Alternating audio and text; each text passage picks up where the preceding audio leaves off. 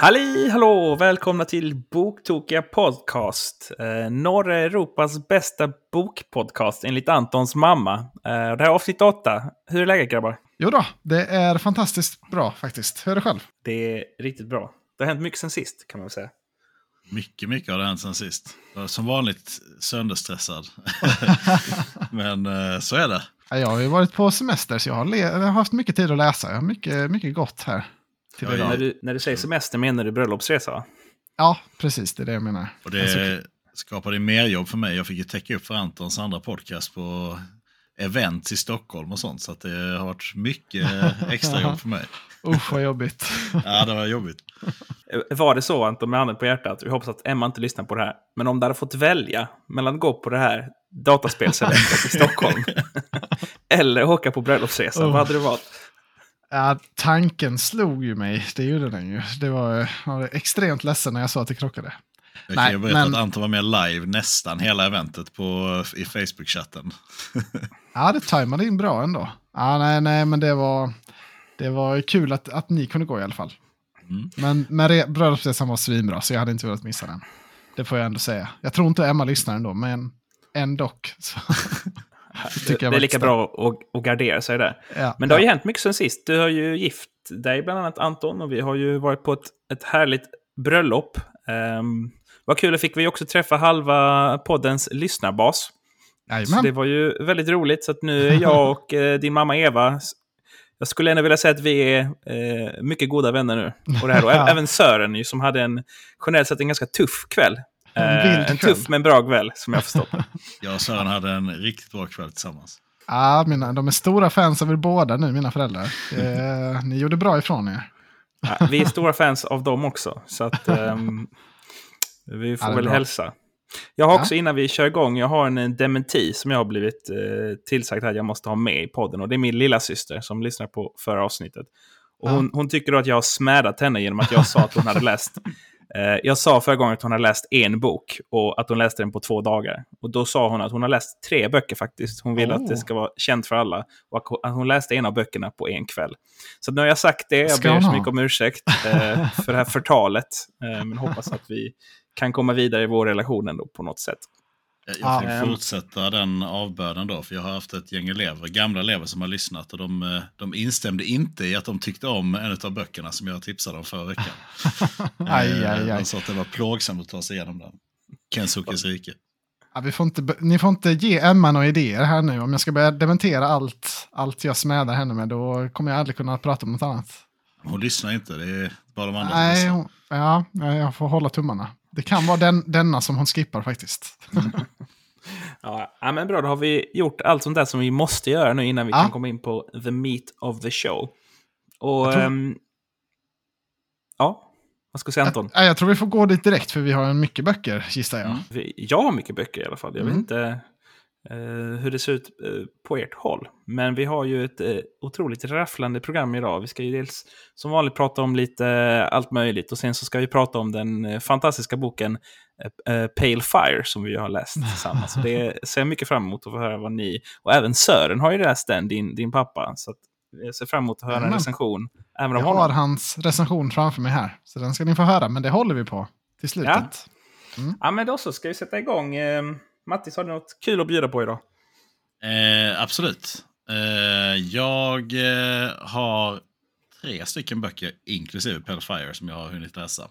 Så det då får inte du börja. Nej, då får du spara på materialet. Kör, Sebbe, du har ju alltid mest. Precis. Jag har 7 böcker, så att det är lika bra att vi kör. Jag fattar inte att du hinner läsa så mycket. Du har ju till och med familj och barn också. Jag hinner knappt läsa någonting. Nej, men av de här 7 har jag läst, tror jag, 4 den senaste veckan. Det handlar bara om att prioritera. Och att inte ha så mycket andra intressen.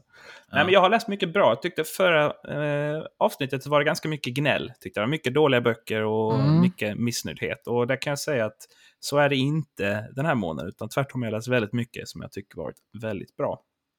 Och vi kan väl börja då med en författare som vi pratade om ganska nyligen, som jag inte tyckte var särskilt bra då, är Colleen Hoover i It Ends with Us, som vi har ju diskuterat vid flera tillfällen, och var Mattis syster väl också som hatade den boken. Och jag har faktiskt läst hennes nya bok Reminders of Him som släpptes, tror jag, i år. Ja, den har jag varit sugen på också.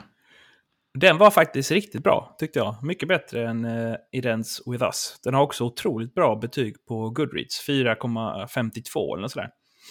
Och... ja, många av hennes böcker ligger ju väldigt högt. Hon är också otroligt produktiv. Alltså det är, jag tror hon har släppt flera böcker i år. Det brukar komma flera böcker per år från henne. Okej, ja, då är det imponerande. Det finns ju vissa författare som gör det. Men då tänker jag att kvaliteten oftast inte är så bra. Men det finns Stephen ju King. Vissa undantag. Börjar bra och sen tappar det helt. Men Reminders of Him handlar i alla fall om en kvinna som släpps från fängelse. Hon har begått ett brott. Och under tiden hon var i fängelse har hon då fött en dotter som hon aldrig har träffat eller egentligen haft någon kontakt med under hela dotterns liv. Och dottern är nu vid 3-4 någonting. Och egentligen då kan man säga att hela boken handlar om att hon försöker återfå kontakt med dottern, men det finns då vissa hinder som gör att hon inte kan göra det. Och så får man då följa hennes resa där. Och jag tyckte som sagt den var jättebra. Det var en väldigt gripande och stark berättelse med bra driv. Och också, enligt min uppfattning, en betydligt bättre romans än vad som var fallet i It Ends with Us. Det låter ju väldigt lovande, för jag blev ju golvad i Ends with Us. Så tänk om det är ännu bättre då. Det brukar vara tvärtom där. Det är det som är grejen. När du gillar det så brukar inte någon ju vara det. Men båda de här är ju extremt hyllade. Så det finns chans. Nej, men väldigt bra. Om man gillar den genren. Det är ju lite romance/chickligt. Eller vad man ska kalla det. Men absolut läsvärd. Ja, den finns fortfarande inte på Nextory, ser jag. Jag har väntat länge på att den ska komma. Men de är långsamma. Den finns på biblioteket. Men det är ganska lång kö. Så att man får ställa sig i kö. Det är ju problemet med det. Men det var bra tipsen då. Det var jättekul att höra. Var du klar om den? Sorry, jag var inte så mycket mer att säga om den. Jag läste på här. Hon har släppt 2 böcker i år, så jag blev lite disträ där under tiden. Men hon har i princip 2 böcker per år minst. Så hon är produktiv. Det är ju Brandon Sanderson takt kan man ju säga. Man säger. Jag kan ta en också då, för jag har också läst många. Vi kan börja snabbt någonstans. Jade Legacy kan jag riva av. För det är ju tredje delen i den här Greenbone-sagan då. Jag ravade ganska mycket om 2:an, Jade War, förra avsnittet. Och jag tyckte att Jade Legacy var nästan ännu bättre. Alltså det är en fantastisk serie tycker jag. Som jag verkligen rekommenderar att man läser. Om man har intresse för lite light fantasy, lite... Och som inte är då helt vita karaktärer. Man ska säga. Lite mer inkluderande. Lite annan kultur. Väldigt, väldigt bra. Det är den här gangster-yakuza-sagan då om familjer som står mot varandra. Det var det du sa att 2 var bättre än 1, så det blir liksom bättre och bättre hela tiden, eller? Ja, jag skulle säga det. När det här kommer som tv-serie då kommer det bli otroligt. Alltså det är verkligen så här Red Wedding och det är så mycket sjuka grejer som händer som jag inte kan vänta och se liksom på. Blir det en asiatisk produktion då eller blir det amerikansk? Ja, det vill väl till någon slags samarbete där, gissar jag. Det var ju tänkt att den skulle ju börja spelas in på någon kanal om det var Showtime eller vad det var. Men de tyckte det blev för dyrt så de har lagt ner det tyvärr. Men jag hoppas att någon av streamingtjänsterna köper upp det. Du har inte läst Sebals alltså, eller? Jag läste första boken. Det blev jag ju tvingad att läsa av Anton. Ja. Men, det var inte våra första val. Ja, det var väl ditt första val? Ja, jag valde ju Drakar först, den här bilderboken. Om man vill höra mer om den här boken kan man då lyssna på avsnitt 3. Där jag antar att vi pratar om Jade, vad det nu hette, den första boken. City. Ja. Nej, men det blir verkligen bättre. Du får skicka den till mig, Anton. Det är en sån bok som jag aldrig kommer läsa om du inte skickar den, tänker jag. Ja, jag får leverera på det. Jag hoppas verkligen du kommer gilla det lika mycket som jag. Ja, det är inte riktigt min typ av bok. För det är inte så mycket så här epic fantasy eller stora arméer eller något sånt. Utan det är verkligen mer närgånget och intimt. Nej, men kanontips. 2 bra tips här att börja med nu då. Nu är det. Kan du fortsätta den här vågen? Jag kan ju, men jag väljer att bryta av lite. Men jag har läst en bok som heter If You Tell med Gregg Olsen. Mm-hmm. Den heter Inte ett ord på svenska. Och det är en non-fiction true crime-bok som handlar om tre stycken systrar som växer upp i USA med en mamma som är ganska så abusive mot dem. Och det handlar lite om, man får följa de olika systrarna och att de går igenom ungefär samma sak men utan att förstå riktigt i början att de andra genomgår samma sak. Och sen så handlar det då om, eller de berättar i efterhand och sen hur det har då styrkt deras relation till varandra. Och ja, lite då, det är mycket sånt beskrivningar på hur de blev förnedrade och misshandlade och nästintill torterade under sin uppväxt.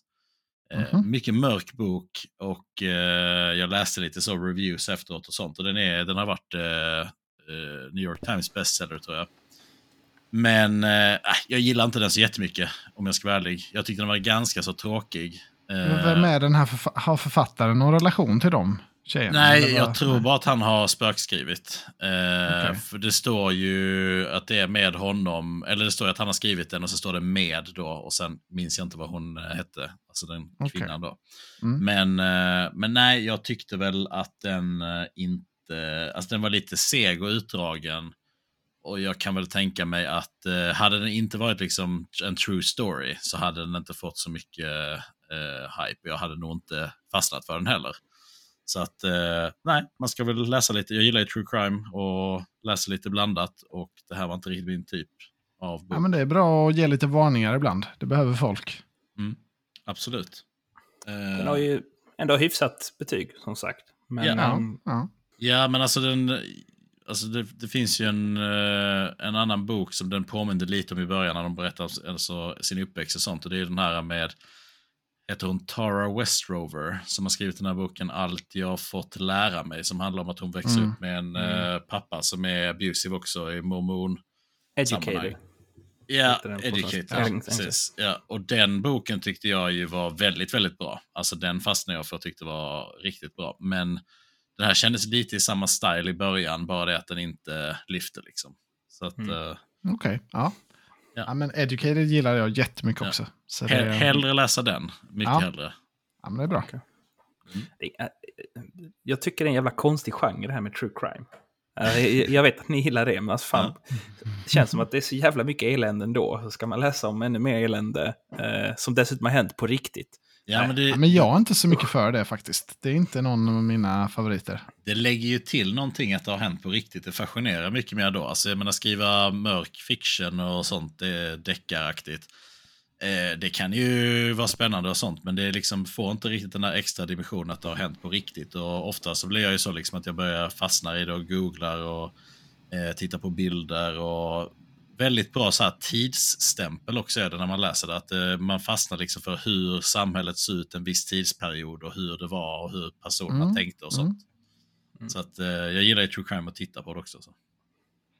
Ja, det är fler som gör i Sverige. Mm, jo, det är inte bara i Sverige kan jag säga. Nej, kolla på Netflix, vad de pumpar ut. Ja, nej, men smaken är ju som baken. Det är möjligt jag hade gillat om jag hade gett en chans. Men du har väl läst den här Educated? Men den är ju inte riktigt... Det känns inte true crime. Nej, det känns mer som en fiktiv bok. Det kanske är en true story, jag kommer inte ihåg. Jo, men och att det är en true story är väl en sak, men det kändes som att det fokuserar inte på liksom brott egentligen. Nej, det snarare en livsskildring. Fysisk och psykisk misshandel är det ju i någon form ändå. Jo, absolut. Men jag menar, det är inte det som är... Tänkte jag... Det är inte mord och så, det är inte den. Exakt. Nej. Nej, men rulla vidare Sebbe och beta igenom dina. Du får ta 2 här nu kanske, om du har 2 snabba. Ja, men jag kan ta 2. För er som lyssnar på Goti förra året så hade du och jag hade ju en... vi hade ju en lista, vi gick igenom bästa och sämsta böckerna så här förra året. Och min absolut sämsta bok under förra året, det var ju Virginia Woolfs To the Lighthouse. Den har jag ju läst och gillat faktiskt. Alltså, jag förstod inte ett skit. Så det var nog därför jag inte gillade den. Den var så otroligt liksom, svårtillgänglig. Jag fattade inte vad någonting hade med någonting att göra. Så att Virginia Woolf har inte stått jättehögt upp i kurs hos mig. Men nu tänkte jag ändå att jag ska ändå ge henne en chans till. Så då plockar jag faktiskt upp en bok av Virginia Woolf som jag har läst ut bara häromdagen. Och det är en bok som heter A Room of One's Own, som är en superklassiker också, får man säga. Och det är egentligen, kan man säga, mer av en någon form av uppsats eller essä som hon, Virginia Woolf, har skrivit då. Du gillar att prygla dig själv du, Sebbe. Ja, nej, men alltså vad den handlar om egentligen, det är att hon blev tillfrågad att hålla ett föredrag om, alltså, kvinnor och fiction. Mm-hmm. Och då liksom, så finns det såklart många olika aspekter på den frågan. Men hon hade egentligen, kan säga, hennes två utgångspunkter var att det som kvinnor behöver för att kunna skriva bra böcker, det är två saker. Mm. Det ena är 500 pund per år. Det här var då 1920 någonting. Alltså helt enkelt liksom ekonomisk trygghet. Mm. Och ett rum som man kan stänga om sig. Och menar att det är två saker som kvinnor då generellt sett genom historien har saknat. Och så diskuterar hon mycket så här, varför har vi liksom, tänk om Shakespeare hade haft en kvinna, eller en syster som har liksom samma förutsättningar som Shakespeare att bli, alltså var ett geni egentligen. Hade hon slagit igenom på samma sätt som Shakespeare, och varför inte, och teoretisera egentligen kring det och kring de skillnaderna mellan könen då historiskt, som har gjort liksom att det inte finns så mycket, alltså från äldre tiden, så mycket böcker skrivna av kvinnor som det finns av män. Och resonera lite grann kring.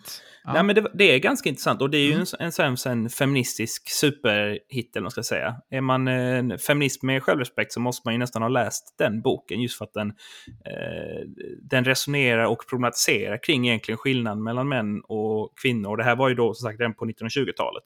Så det har ju hänt mycket sedan dess i liksom den diskussionen, och man har ju kommit mycket längre. Men på den tiden var det ju fortsatt relativt ovanligt att man hade kvinnor som slog igenom. Och det hade ju mycket att göra, och dels liksom kring självständighet och rikedom och sådär.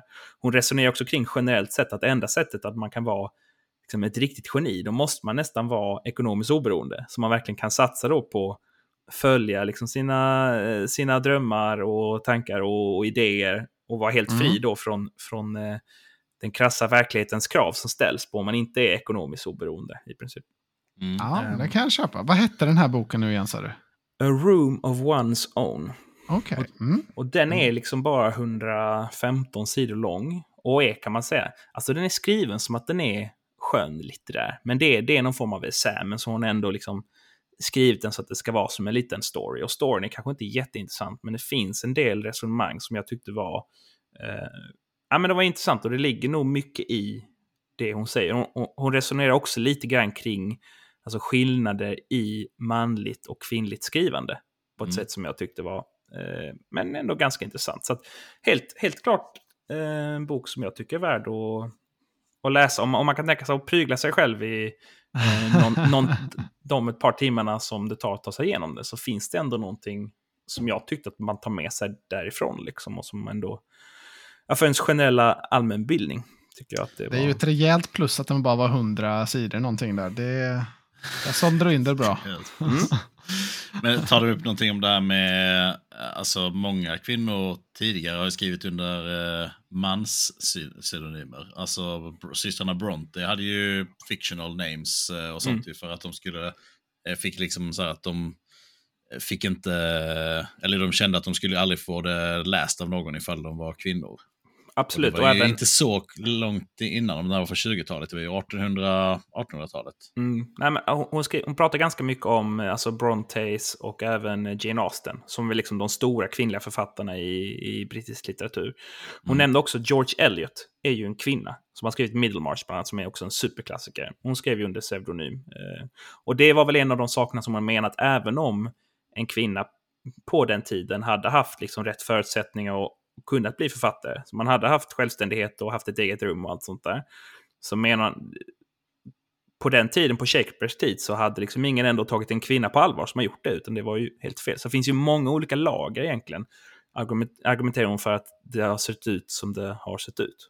Och då på 1920-talet då hade saker förändrats, så att då fanns det ju möjlighet då, bland annat för Virginia Woolf, och det var väl då Jane Austen och Brontes och de som lite grann hade banat vägen för att komma dit. Men det fanns ju fortfarande stora alltså ojämlikheter i att kvinnor liksom inte på vissa universitet ens fick komma in i biblioteken. Det var alltså endast män. Jag tycker du säljer in det här väldigt bra. Alltså det är ju inte fel att ha den här i bakfickan och kunna riva upp, alltså i vissa sammanhang att man har läst. Så det, jag tycker det låter intressant. Ja, men då ser jag fram emot att höra din recension. Högt betyg också ser jag på Goodreads, så det lockar in ännu mer. Tar du det till nästa avsnitt? Inte omöjligt, jag har lagt till den på min Nextory här nu. De har den både som bok och ljudbok ser jag. Så det är den bästa kombon när man kan dubbla lite, duellera. Perfekt. Jag tror inte du kommer gilla den, Anton, men det är klart du ska läsa den, tycker jag. Man kan ju överraska, kan ju hända. Ja. Jag hoppar in med en väldigt snabb, Sebbe, så får du dra en till sen. Jag har läst Girig-Sverige. Det var väl förra månaden du hade med den? Förra. Ja, jag blev väldigt intresserad när du sålde in den svinbra, och jag tyckte den var kanonintressant om Sveriges ekonomi då. Jag lärde mig jättemycket, jag tyckte den var skitbra. Den var väldigt lättläst och det var mycket bra tips. Jag fick ju vår kompis Angelin skrev ju till mig i veckan, hade läst ut den också, han hade precis läst den. Ja. Frågade, vilken bok ska jag läsa nu? Jag vill ha någonting som är likadant ungefär.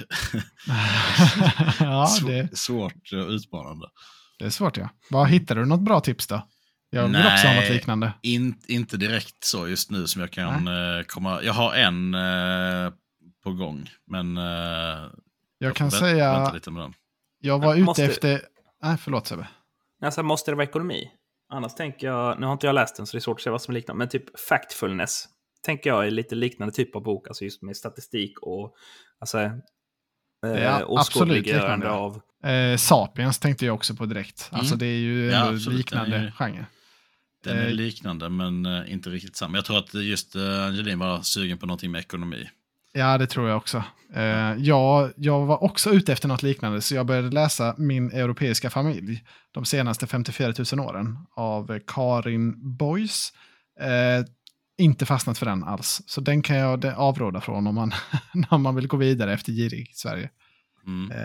Jag har bara precis börjat på den, men jag är inget fan än så länge. Jag ska läsa den snart. Jag tycker verkligen det känns jättespännande. Jag gillar ju han Cervenka också. Jag tycker han skriver mycket bra och vettigt och lättillgängligt om ekonomi. Och jag såg att Girig-Sverige blev faktiskt nominerad till Augustpriset också. Jag vet inte vilken kategori, men det läste jag bara om det var idag eller igår. Så att den känns som en sån bok som om man om 5 år måste ha läst. Liksom om man ska ha följt lite med. Så. Ja, men lite så. Åter till dig Sebbe nu. Ta en snabb nu. En snabb. Då nämner jag... det finns inga snabba böcker. Det finns alltid något att säga om alla böcker. Men då kan jag nämna... Jag läste del 4 i stadsserien. I en förvandlad stad. Det är ju din favorit, Mattis. Ja. Och det är... Tycker jag eventuellt den bästa boken i serien. Jag såg på din Goodreads, Anton, att du inte håller med om det. Men det är den första boken i serien som jag tycker har varit absolut bäst. Och I en förvandlad stad utspelar sig mellan 1925 till 1945. Så det är ju runt andra världskriget, som är ju generellt sett en otroligt intressant tid, tycker jag. Och som i alla böcker får vi här följa staden Stockholms utveckling under den här tiden, vilket är kul. Men det är också mycket runt andra världskriget som är otroligt spännande. Och här relativt mycket fokus på Finlands, liksom vad som hände i Finland under andra världskriget, med då det finska vinterkriget mot ryssarna.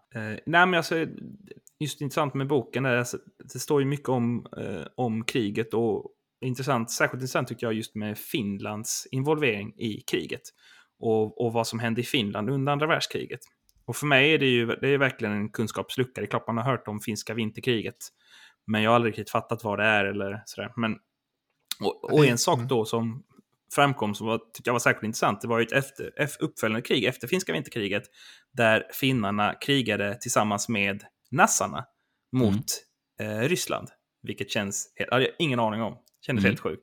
Och sen så var det ett krig sen då, när ryssarna, efter freden med ryssarna, där finnarna sen skulle jaga ut tyskarna från Finland. Alltså riktigt många sjuka grejer liksom.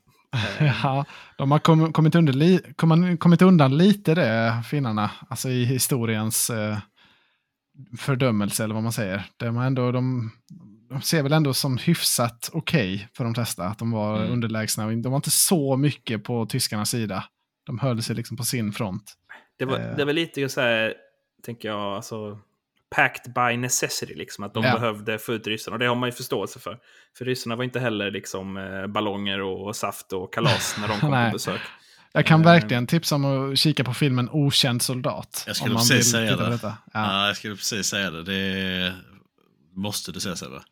Ja. Men det, jag tyckte i alla fall att boken var jättebra. Det är mycket politik och det är mycket folkrörelse liksom, och mycket en del krig. Så superbra bok. Mitt problem med den här delen var, jag hade lite tappat karaktärerna i 3:an och 4:an, så alltså det är ju rätt många generationer framåt. Jag hade liksom tappat feelingen för familjen, men jag tyckte det avslutade starkt sen i 5:an. Men jag minns verkligen att det var så, vem var det här nu igen? Gillar jag den? Nej, jag minns inte. Jag var lite lost där. Men det, är ju, det du beskriver är ju, allt med historia och så är ju kul. De liksom sekelromanerna som Brobyggarna och Utvandrarna också sånt. Man blir så attached i de karaktärerna som man följer i de första böckerna. Så man blir liksom så, jag vill ha mer av detta. Jag vill inte ha det här nya nu liksom. Nej, jag känner igen den där känslan också. Men sen så är det ju välskrivet och så man kommer in i det ganska snabbt. En sak som jag funderat kring när jag läste de här böckerna, det är att det har varit så jävla intressant att ha en motsvarande serie fast för Malmö. Ja. Alltså just om Malmös utveckling. Och det finns kanske, om det är någon som lyssnar på den här podden som har tagit tips. Jag tänkte exakt på det också. Stegepär. Nej, inte riktigt så. Alltså jag tänker mer liksom, för att alltså Malmö är en sjukt intressant stad ur det perspektivet. Det har ju hänt mycket. Det är kanske framförallt liksom de senaste 50 åren som det har hänt otroligt mycket i Malmö. Men det hade ju ändå varit kul att i skönlitterärt format kunna läsa mer om Malmös utveckling så här, på samma sätt som stadsserien gör på ett otroligt bra sätt för Stockholm liksom. Det du känns kontakta Dick Harrison, det känns som hans projekt att göra. Ja, jag kan få göra det. Eller ska du vässa pennan själv? Ja, exakt. Ja, det är bara att jag inte vet ett skit om Malmö, så jag vet att sätta det i arkiven. Man har hört talas om Kockums och nu är vi i nya Silicon Valley. That's all I know. men alltså, om man tittar på, jag håller med jättemycket om det. Jag var ju i Stockholm nu förra veckan, och man tänker ju verkligen på det liksom, när man vandrar omkring liksom. Det blir väldigt så här historiskt. Jag vet att kompisar och min syster och sånt som bor uppe i Stockholm också har liksom, när de flyttar till Stockholm, läst Mina drömmar stad-serien och liksom nästan så här vandrat i de spåren för att liksom känna liksom att det här finns det mycket historia, här har det hänt mycket, och stå på platser som är historiska är alltid liksom fascinerande. Nästa avsnitt kommer bli lite så för mig, kan jag locka med. Oj, okej. Spännande, då får du hålla tummen att det är Malmö då, Sebbe. Ja, det är inte Malmö. Nej. Det är Eslöv. Nej, jag skojar. Jag får ta det nästa månad. Ja. Vi kan hålla oss lite i historiens vingslag här, för jag har läst ännu tips från dig, Göre. Och det är en bok som heter Expeditionen, min kärlekshistoria. Yes. Av Bea Usma. Som du tipsade om, det var inte så länge sedan, bara någon vecka sedan. Ja, det är en ganska kort också, men ja. Jag kände direkt, det här låter trevligt. Ja. Och sen så funderade jag på, jag undrar om inte jag har läst den här, för det handlar om André-expeditionen då. Ska flyga luftballong till, eller över polcirkeln är det väl? Eller de ska väl till de ska till Nordpolen, till den nordligaste delen, och sen blir det riktigt så. Men de ska egentligen inte alltså landa där, utan de ska väl passera, vara de första som har varit där. Och det är ju då någon gång på slutet av 1800-talet, och jag kände så här, jag känner verkligen, alltså det här kan jag ju nästan allting om den här expeditionen, men jag gillar verkligen såna här polarmiljöer och de här resorna och Amundsen och allt vad det är. Så jag tror det är typ att jag har hört massa poddar och sett någon film och sådär, för jag har inte läst den här boken innan. Och det absolut bästa då är ju att hon har ju grottat ner sig i det här och presenterar då en lösning vad som hände. För de försvann ju då och hittades långt senare döda, och så var det då lite märkligt, de har massa mat kvar, varför har de dött? Och så går hon igenom det här mysteriet. Väldigt, väldigt, väldigt bra bok. Otroligt bra tips. Bea Usma, inte det hon som är med i Alla mot alla och hänger med Magnus Bettner? Jag tycker hon verkar så jävla störig. Jo, men hon var väl gift med Henrik Schiffert. Ja, Precis. Och sen så har hon varit med På spåret också, tror jag. Hon är väl syster till någon också. Hinner hon med sånt? I den här boken får hon det att låta som att det enda hon tänker på är polarexpeditioner. Nej, jag tror hon är väl läkare, eller hon var läkare, och sen så jag tror det var typ att när hon skilde sig så fick hon en sån, hon bara jobbat på detta i typ 2 år eller någonting. Ja, men har man det minsta intresse för det här liksom äventyrliga, då tycker jag verkligen man ska läsa den här. Den var hon är väl syster med Martina Haag också, tror jag. Oj, många kopplingar till kändiseliten. Ja, roligt. Ja, men det behöver inte säga så mycket mer egentligen. Ett riktigt bra tips återigen, hörru. Tackar. Jag tänker så här nu, jag kan köra min nästa bok här. Jag var lite orolig för att Sebbe skulle ta den här före mig.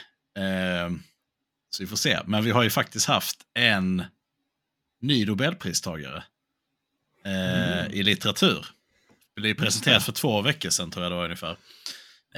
Precis dagen innan så hade jag ju läst ut min andra bok, så jag kände så här, det här är ju liksom lite tecken, jag måste ju ta den här nu direkt. Ja, bra tänkt. Ja, så den här nya Nobelprisförfattaren då heter Annie Ernaux, inte jättebra på franska men ungefär så.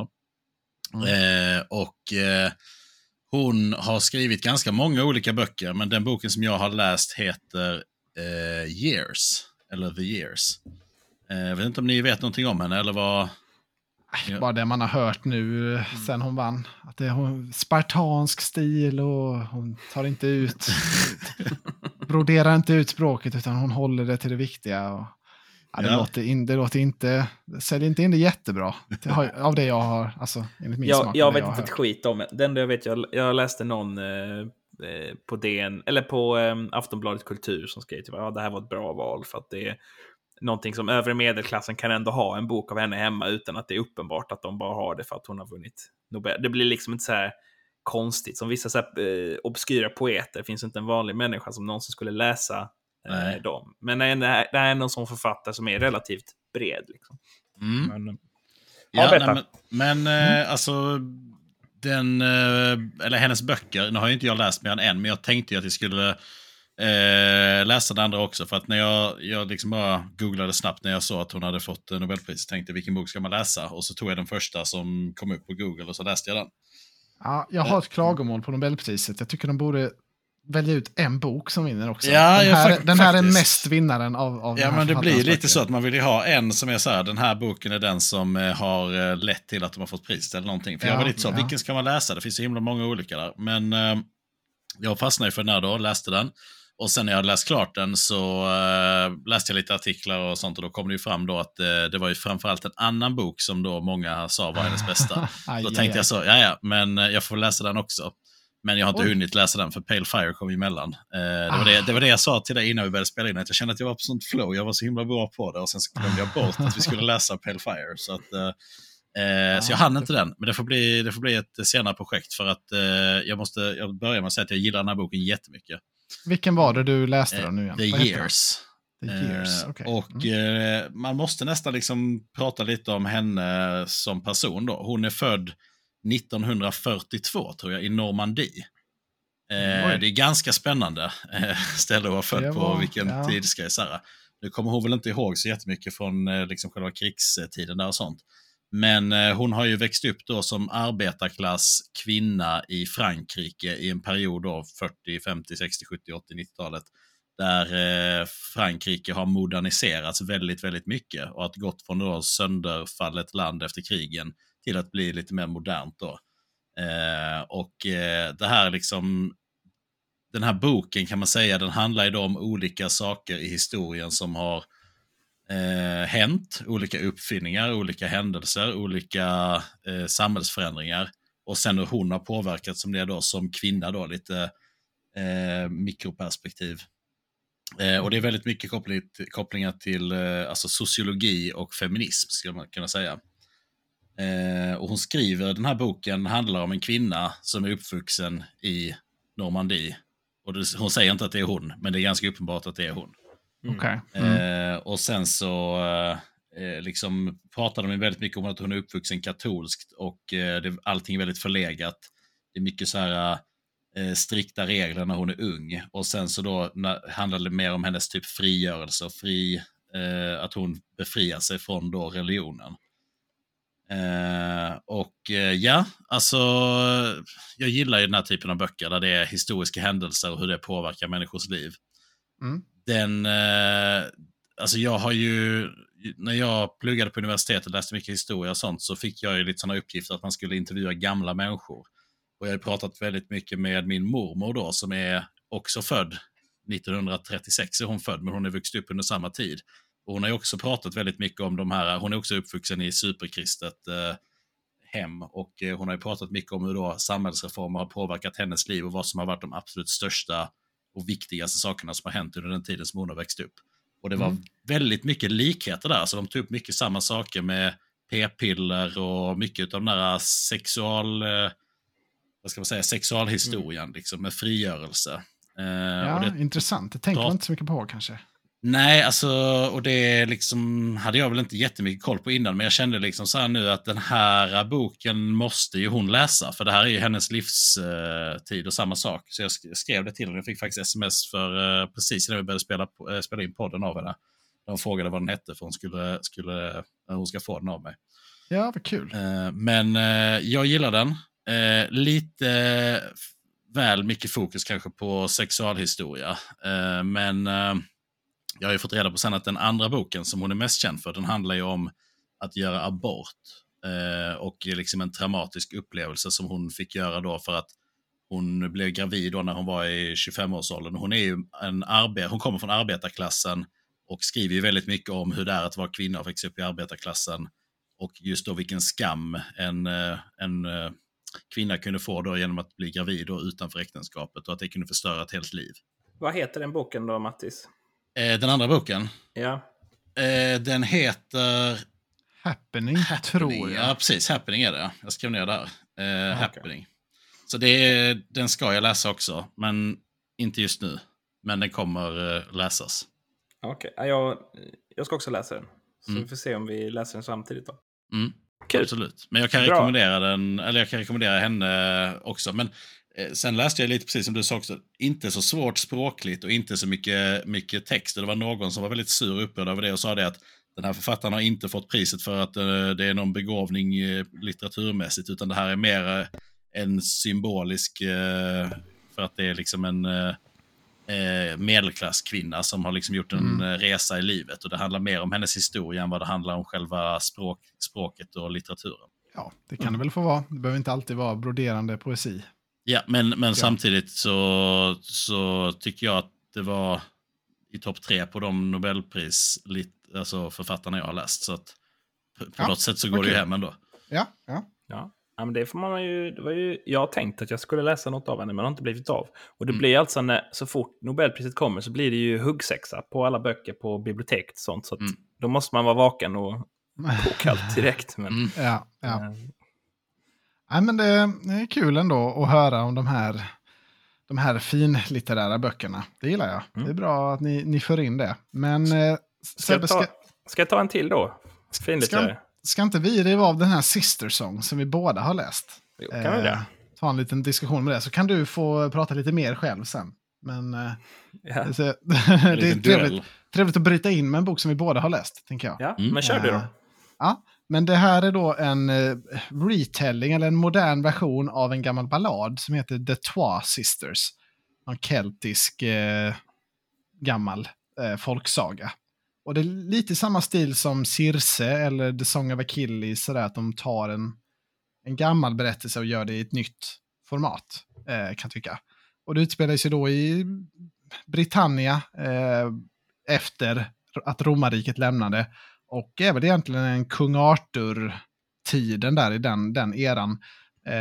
Men det typ handlar då om 700-800-tal någonstans där, eller? Nej, tidigare, ja. Tidigare till och med. 500-600-ish.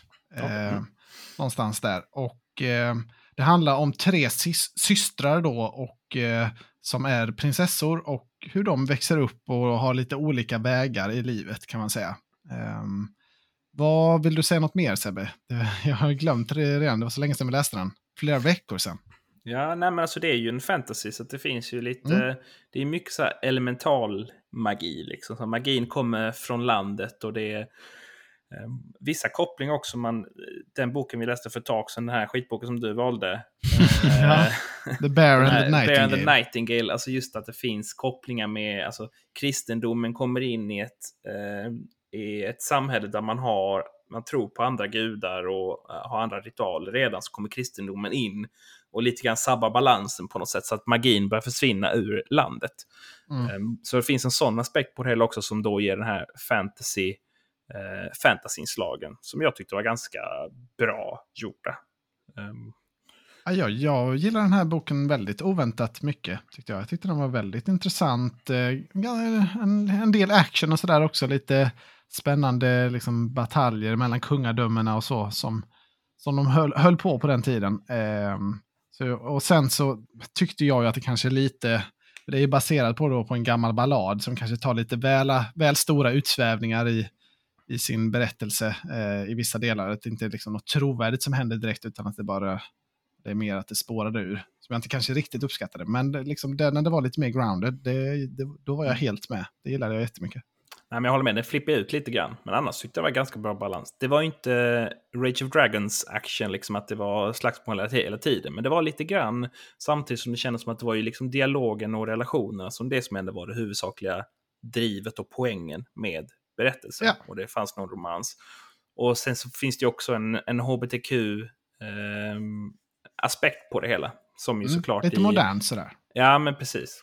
Så att men bra bok. Absolut. Ja, jag gillar den här mer än Circe till exempel, som har ju varit jättestor de senaste åren. Eller Kirke, jag vet inte hur man säger det. Ja, det gör inte jag. Kirke på svenska tror jag, och Circe. Circe är det kanske, just det. Hur kommer det sig att ni läste den här båda samma? Eller det är Malmö Stadsbibliotek, fantastiska fantasybokklubb. Det är en bokklubb, ja. Jajamän. Det är Lucy Holland eller något sånt som har skrivit, om inte sa det. Så, ja, men jag är på rekommendationssidan på den. Absolut. Ja, men jag med, faktiskt. Det är kul. Nu Sebbe, ta över. Nu kan du få prata ostört. Nu ska vi gå tillbaka och prata om fin litteratur igen. Ja. Jag har också läst en Nobelpristagare. Och det är då Kazuo Ishiguro. Den enda som jag tyckte var bättre, skulle jag säga. Det är så? Ja, då har jag läst Never Let Me Go. Har du läst den? Ja, precis. Det är den med Butler, va? Nej, det är den andra. Det är den andra, ja. Det är Barnhem, va? Remains of the Day heter den, ja, med Butler. Man kan säga att Kazuo Ishiguro är ju en japansk författare. Eller japansk-brittisk. Ja, han är väl kanske brittisk, men han har väl uppenbarligen japanskt påbrå. Kan man väl gissa på namnet. Men han är brittisk författare och skriver på engelska, och han fick Nobelpriset 2017. Och han har ju skrivit en del kända böcker, bland den som du nämnde var Remains of the Day. Och sen har han också nyligen släppt en bok som varit sjukt hypat, som heter Clara and the Sun, som är, som jag har förstått, lite sci-fi-aktig. Och det är även, det kan man säga, Never Let Me Go, lite sådär sci-fi / dystopi / alternativ verklighet, kan man säga. Och jag har ju en bokklubb med mina före detta kollegor, och då har jag ju min goda vän Klara, som du ju också känner, Anton, och är med i den här science fiction fantasy bokklubben, och det är då hon som har valt den här boken. Så att shout out till Klara. Ja, Klara vill också väldigt gärna bli nämnd i den här podden. Hon är en mycket aktiv lyssnare, så hon har varit riktigt arg över att vi inte har nämnt henne. Så nu har jag sagt Klara säkert 10 gånger här. Ja, hon får ju se till att dyka upp på de där bokklubben, annars så glömmer jag av vad hon tycker. Vi kanske kan bjuda in henne här någon dag också och vara med. Det hade varit trevligt att få en kvinnlig röst i den här korvfesten som vi ju annars är. Det kan vi behöva, absolut. Alldeles oavsett så kan man säga Never Let Me Go.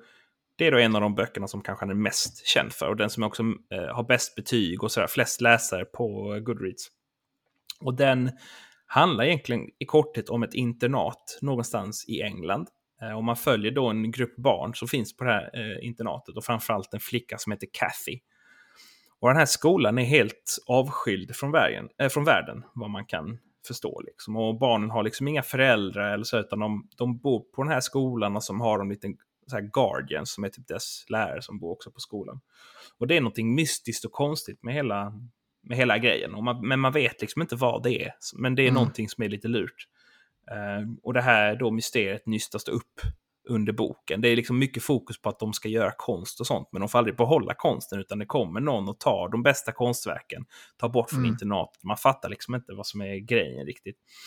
Och då förutom det här mysteriet så handlar det också om relationer med de här olika barnen i takt med att de växer upp och går vidare i livet. Och så finns det då, jag ska inte spoila för att jag tror ju mindre man vet om vad som händer, desto bättre är det nog när man går in i den här boken. Men det är alltså en intressant bok med bra dialog, ganska bra kärleksstory arc och lite långsam kanske för en action-ivrare som dig, Anton. Kanske det inte är någon super, men jag tyckte den var ändå väldigt intressant och jag ville fortsätta läsa. Det fanns ett driv fast den var långsam.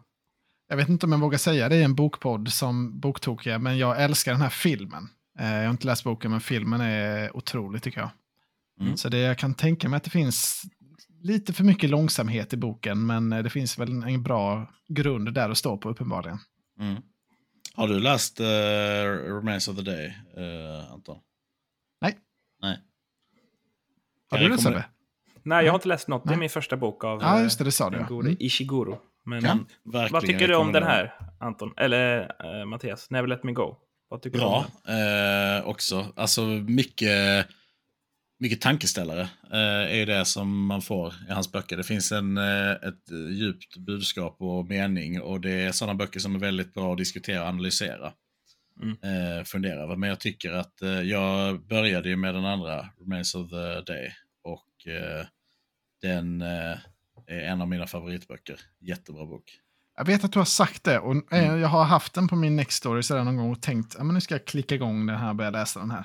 Men jag har inte blivit av. Men, det är en sån bok som jag hade kunnat välja att vi skulle läsa tillsammans. Liksom. Jag har redan läst den, så jag vill inte ta den, men jag kan verkligen rekommendera den boken för alla. Ja, om man vill liksom läsa den på min... När jag tänkte innan på Annie Ernaux och liksom jag nämnde att hon var i min topp 3, så var det egentligen bara Kazuo Ishiguro som jag tänkte, som jag hade uppskattat mer av Nobelprisförfattarna. För att där kände jag liksom så här att det här är verkligen bra. Ja, vad är det du säger? Du har ju läst både Vladimir Nabokov och... Jo, men det kom ju lite efter så här. Men när jag läste Ishiguro... så var det första gången som jag liksom uppskattade liksom de som hade vunnit Nobelpriset, och det var efter det som jag bestämde mig för att jag skulle läsa varje år.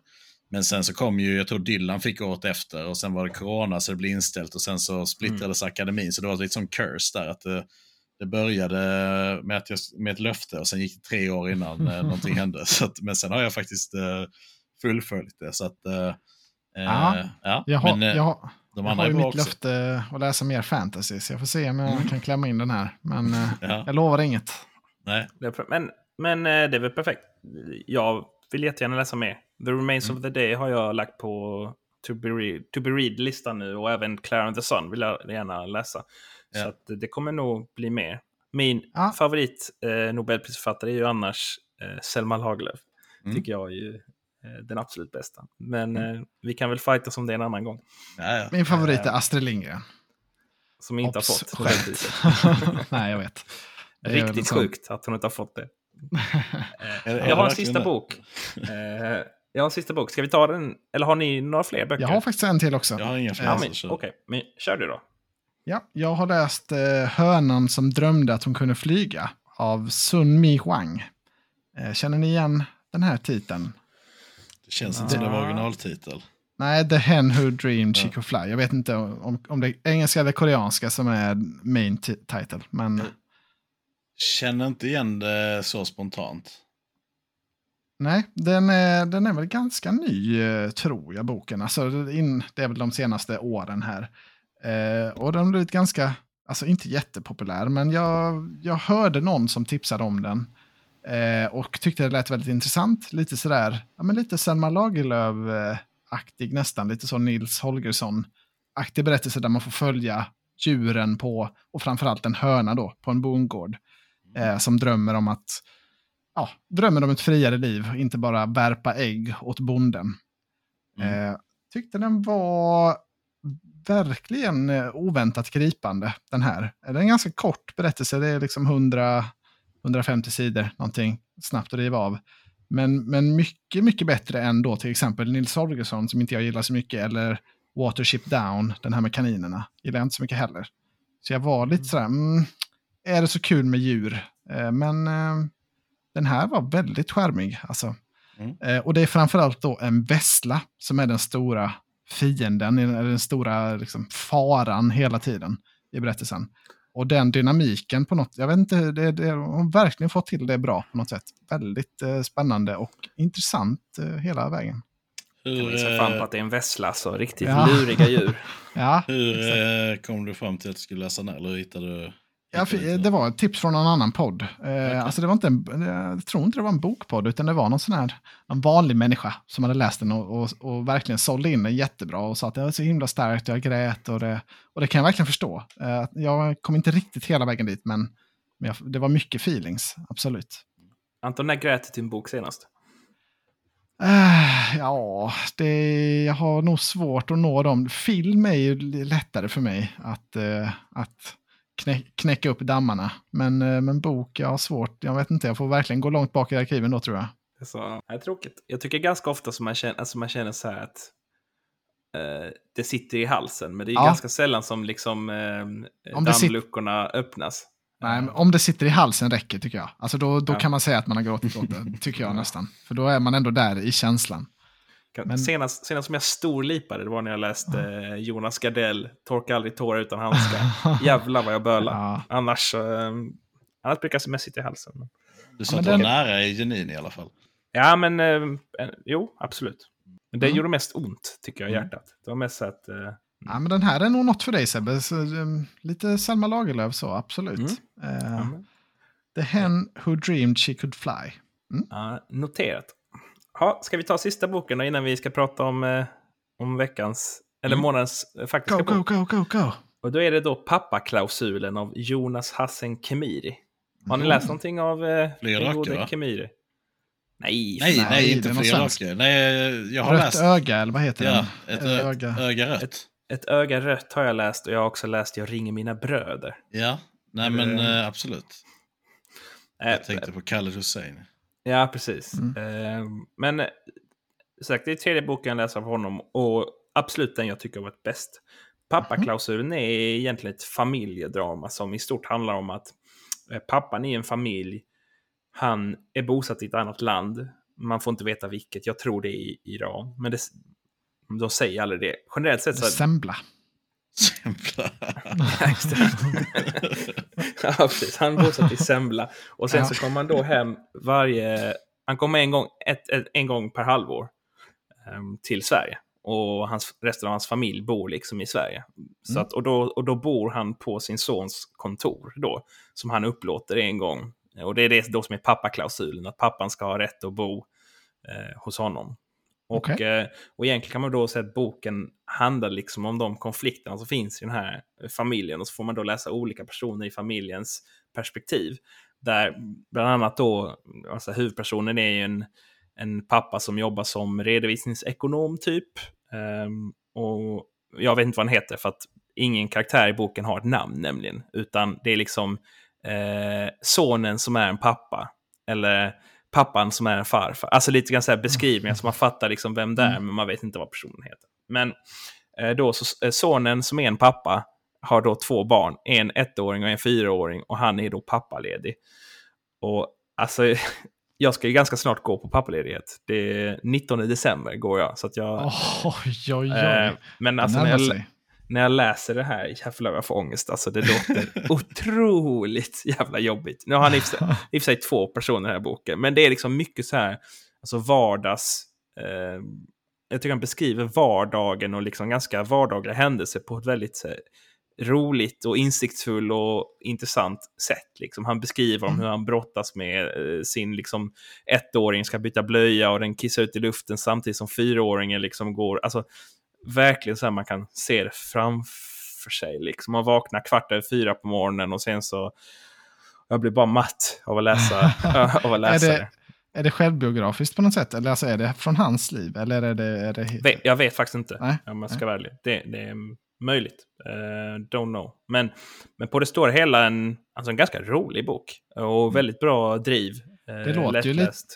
Namnet är ju lite Backmanskt. Alltså sen, ja. Jag tänkte direkt på Fredrik Backman. Och jag fick faktiskt lite Backman-känsla också. På sätt och vis. Fast det är liksom ingen sport och sådär. Men han skriver lite liknande den här boken. På, alltså väldigt så här roligt och fyndigt och liksom hitta saker i vardagen som är ganska kul och bra humor. Och, alltså pappan går runt och liksom, ja, han har väldigt höga tankar om sig själv liksom på ett så här roligt, alltså väldigt roligt sätt liksom. Han går runt och funderar och så får man då se pappan gå runt och tänka på ett visst sätt om någonting och sen så får man då i nästa... liksom kapitel får man då läsa en annan persons perspektiv om samma händelse som har upplevt det på ett helt annat sätt som är liksom väldigt komiskt. Så att jag tror jag knäckte den här boken på 2 eller 3 dagar liksom. Ja, vad kul. Väldigt lätt att ta sig igenom. Ja, men det är så. Väldigt mycket bra tips idag, alltså verkligen. Det är kul när man, alltså det är så jävla trevligt när man läser en bra bok. Det finns ingen bättre feeling. Nej. Jag har lagt till alldeles för mycket i min next story här nu. Det här jag läser ju bara era tips hela tiden, så mitt fantasymål blir aldrig något vettigt med det. Nej, jag är också riktigt dåligt content. Kom alla något Nej, jag har redan fyllt min nästa månads boklista liksom. Den är redan maxad. Men det är ingenting som ni har tipsat om faktiskt. Ah, okay. Nej. Ja, det blev det förra månaden så att ta lite men det, så är det. Vill du säga något mer om den Sebbe? Eller vad satte du för betyg? Nej, men jag blir nog en 4 eller en 5. Alltså, mycket bra. Mycket läsvärd. Trevligt. Jaha, hörni boys. Då är vi då igenom, va? Mm. Ja. Ska jag presentera nästa månads bok då innan vi går in på haveriet, eller vad ska vi kalla det? Absolut. Sluttampen. Du har väl haft 2 missar i rad nu, så det är lite 3 strike and you're out, känner jag. Ja, faktiskt. Ja, absolut. Och jag har verkligen tagit en som jag tror är ett säkert kort här nu. Alltså jag har verkligen letat ut en bok som jag tror att jag kommer gilla och jag tror att ni kommer gilla och jag tror att lyssnarna kommer gilla. Och den heter Carrie Soto is Back. Känner ni igen det? Det är från författaren Taylor Jenkins Reid. Hon är mest känd för att ha skrivit The Seven Husbands of Evelyn Hugo. Den har jag läst. Har du läst den, Sebbe? Den har jag läst. Ja. Den var ju skitbra tyckte jag. Handlade om Hollywood kan man säga. En historisk och fiktiv berättelse om en Hollywood-skådis under 1900-talet kan man säga att den Seven Husbands är. Och sen har hon även skrivit en bok som heter Daisy Jones. En likadan, en fiktiv skildring av en musikikon. Och nu den här då Carrie Soto is Back. Då handlade det om en atlet och en då... Ja, och om hennes liv. En fiktiv atlet som är påhittad men ändå mycket liksom, kopplingar till riktiga världen. Och det här är då tennisöre som hon spelar. De här böckerna är så fruktansvärt lättlästa och trevliga och jag tror det här kommer gå hem alltså. Jag är väldigt sugen på att läsa den här. Ja, den är också släppt 30 augusti som är ju helt... det är fresh, ja. Purfärska. Den kommer nog inte ens finnas på biblioteket. Det är det som är lite risk med... Jag har bestämt mig för att köpa alla böcker vi har som månadsbok. Ja, men det kan. Nu när vi flyttar till hus så har man ju lite plats och har massa bråta. Så det kanske är en bra idé. Bra, eller jag vet inte om det är bra val, men det är ett lovande i alla fall. Jag har mer förhoppningar på den här än på mina tidigare val i alla fall. Men vi får se. Men då Sebbe, nu så ska du få gå in på din. Nu ska vi prata om den fantastiska boken Pale Fire av Vladimir Nabokov. Och jag gav ju en liten introduktion om honom sist. Jag behöver kanske inte säga så mycket mer. Men det är ju en Nobelpristagare. Nu vet jag inte på rak arm vilket år, men han har vunnit Nobelpriset. Och är kanske då förutom med Pale Fire i huvudsak känd för Lolita. Som ju en otroligt känd och dessutom en väldigt bra bok. Men Pale Fire är ju, kan man säga minst sagt, en speciell bok. Och jag ser väldigt mycket fram emot att höra vad ni tyckte om det. Men man kan väl först förklara lite grann vad det är för bok. Berätta lite om vad det är för något. Och då är det så att boken handlar om att det är en poet då som har skrivit en dikt som heter A Pale Fire, som är en dikt då uppdelad i 4 delar, sammanlagt 1000 rader. Är den här dikten? 999, viktigt. 999, ja, men precis, vi kommer till det. Men då 999 rader. Och då så har han gått bort, och då har då den här poetens mycket goda vän, jag har glömt vad han heter. Charles Kimbote. Just det. Kimbote, hans mycket goda vän, har då fått rättigheten. Vän och grann har fått rättigheten då att ge ut en annoterad version av då den här sista dikten.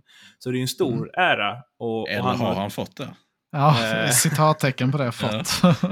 Stor ära och har då tagit det här på mycket stort allvar, den här uppgiften kan man väl säga.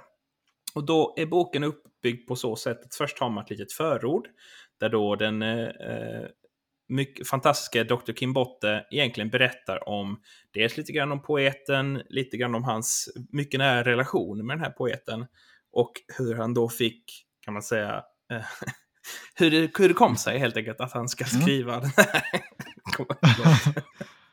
han skriver den här kommentaren. Och sen... Jag ska inte bara tänka på boken. Tilläggas tycker jag ändå att John Shade som har skrivit då dikten, han har blivit mördad.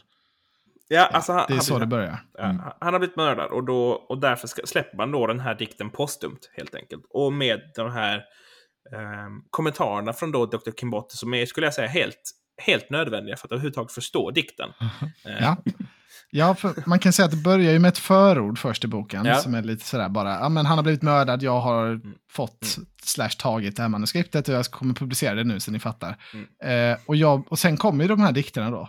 Och jag vet inte hur ni gjorde, men jag började med att bara läsa hela första, det är 4 dikter, jag började bara läsa hela första. Och det gav mig ingenting, kände jag. Jag var så sur då när jag satt och tryckte mig igenom det där. Det var... Okej, så här. För det är ju först dikt och sen så kommer då liksom samlat. Jag vet inte varför jag tycker det är så roligt att prata om det. Så det är ett fantastiskt koncept tycker jag. Jag tycker det är ett geni. Han är ett geni. Men okej. När det kom måste det ju varit otroligt också. Alltså det är ju en gammal bok. Det måste ju, det är väldigt revolutionerande. Så det är först dikten och sen så kommer då den här då annoteringarna från Dr. Kimbote som är liksom på olika då lines i den här dikten så har han då olika kommentarer. Liksom hur man ska förstå den, eller ibland har liksom bara lagt till saker för egen del som han tycker är viktigt att man ska känna till. Och då så finns det faktiskt till och med instruktioner om hur man bör läsa den. Och då har ju den gode Dr. Kimbote har ju faktiskt till och med föreslagit att man ska ha 2 böcker. Så att man kan då i ena boken kan man läsa dikten och i andra boken så läser man då hans nödvändiga egentligen annoteringar för att förstå vad är det jag läser och hur liksom, vad innebär det här. Det löste faktiskt jag efter att jag hade läst den här första dikten och blivit förbannad så tänkte jag nej, nu måste jag göra på något annat sätt. Så jag hade ändå på min telefon från Biblio som e-bok och så hade jag lånat boken också på bibblan. Så jag satt och körde med dubbel. Fanns det på Biblio? Ja. På svenska dock. Du läste väl på engelska? Läste ni på svenska bara så? Vi kommer till det sen. Jag har mycket att säga om det. Jag läste den på engelska. För att generellt sett så brukar jag försöka läsa på originalspråket. Och den här är ju skriven på engelska. Jag gjorde det misstaget när jag läste Lolita. Att jag trodde att för han har ju ett ryskt namn. Så jag trodde att han skrev på ryska. Och då tänker jag, är det skrivet på ryska? Då kan man lika bra läsa på svenska tycker jag. För det är liksom, då är det bara vilken översättning är bäst. Men den är skriven på ryska, den här, eller på engelska, den här boken. Så det kan man säga, det är så upplägget är på boken. Och sen kan man väl då, vi kommer gå in på det, men och nu kommer spoilers här då. Så vill man läsa den här själv, då rekommenderar jag att man egentligen slutar lyssna nu. Men innan man slutar lyssna, kan vi bara säga övergripande utan att spoila, vad tyckte ni om boken? Alltså, kör du. Jag har ett jättebra citat tycker jag som jag har sparat.